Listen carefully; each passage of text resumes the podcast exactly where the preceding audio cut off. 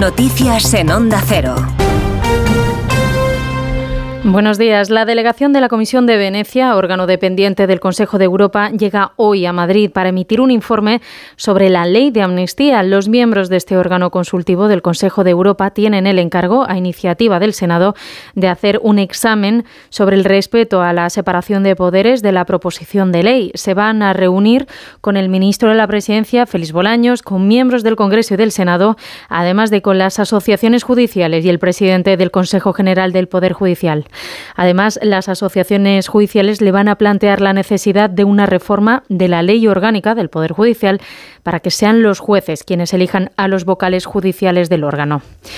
Este miércoles, en la segunda jornada de protesta de agricultores y ganaderos convocadas por organizaciones minoritarias minoritarias han dejado un balance provisional de 12 detenidos por enfrentamientos con la Guardia Civil en un día donde ha habido cortes intermitentes en las principales vías de circulación y con más de 2.500 personas identificadas para posibles sanciones.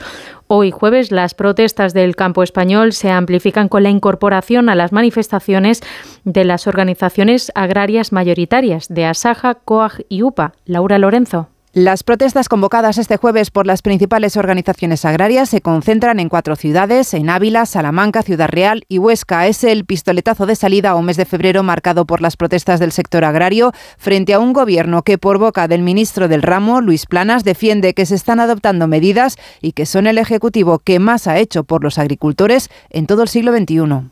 Entre los afectados por las protestas están las organizaciones de la cadena de valor del gran consumo. La patronal de la gran distribución no prevé problemas de abastecimiento, pero constata que está habiendo retrasos. Han dicho que algunas compañías ya reportan incidencias en las entradas o salidas de sus plataformas en comunidades como Madrid, Cataluña o Castilla y León.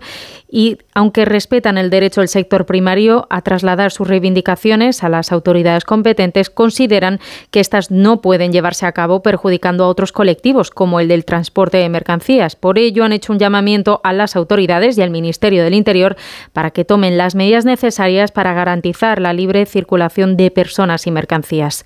Por otro lado, el presidente del Gobierno, Pedro Sánchez, se ha comprometido a reforzar la ley de cadena alimentaria, con la que se prohíben las ventas a pérdidas. También ha rechazado, ha dicho, recetas que pasen por el negacionismo climático y el antieuropeísmo en el sector.